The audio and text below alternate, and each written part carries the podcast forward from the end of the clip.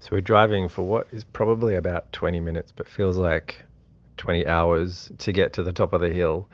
Um, and we pull up, and the car is still there, thankfully. There's also another camper van there as well. Um, we're not sure if anyone's in it, but we're glad to see the car there. No smash windows, everything is as it was. Um, but now we had to see if we could actually call the rental company and get this thing to work. Um, so Russ pulls out the uh, the Starlink and starts to get it all set up and, and booted up. Um, and it's so cold up there. Like we had jackets on that Steve had given us, um, but even with that, it was just freezing. So I go over to the car and I just thought, well, maybe I'll just try and open the doors and things. Like not open them, but just see if the car kind of reacts or has any lights that usually usually flash. And nothing happens. So I like kick the tires. I start moving it around to see if it'll trigger the the cameras and the alerts and everything, and nothing. So I am sure the battery's dead. Um, and I say this to Alex as well. So anyway, Russ is telling us it's taking a while to calibrate the Starlink. It has to face north, and then he starts to show us the stars. Big Dipper. Um, there's no Milky Way, he says, because it's not the right time of year. Um, he's just trying to keep our mood, uh, our mood light, because we're still getting really nervous. Um, finally, we see some lights on the Starlink, uh, and we're able to call up uh, the um, the roadside assistance, and we're on hold for another 15 minutes. And there's this bloody hold music um, that becomes so annoying. Uh, it's like torture listening to this hold music. It's all really upbeat and cheery, and we were not feeling that. So we finally get through to this lady, and she is much more friendly and much more, um, much more calming and reassuring to us. I guess um, she asks Alex a hundred questions just to make sure it really is him. She wants to know if we're safe, are we next to the car, um, and she just tells us, "Look, don't worry, don't worry."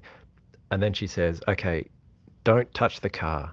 I'm just going to see if I can get it to work." And within a couple of seconds, the car's lights flash and it makes a noise.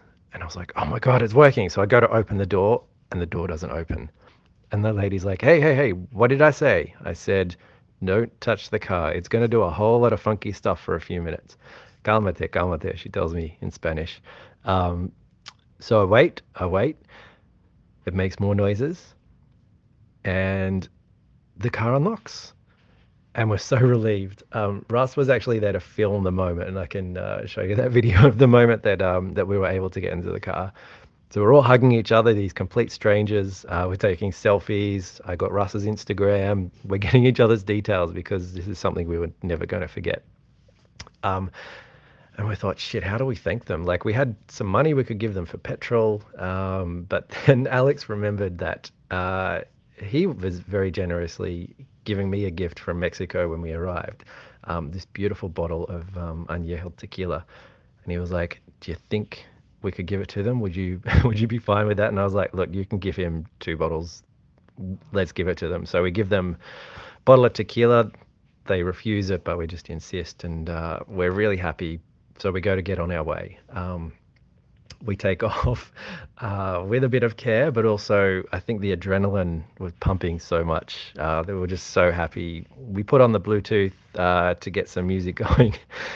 and I don't know if this was the most appropriate song, but this Guns N' Roses Paradise City song comes on, and it was we just played it really loudly. Um, that was Alex's playlist, not mine. Um, and then after all that relief and excitement, we start to go down the hill. And then we remembered we still had the issue of not having enough battery. Um, so we're looking at this estimate for how much battery it says we'll have left by the time we get to the charging station, and it was only 5%. So they weren't very good odds. Um, stick around because there's a little bit more to go.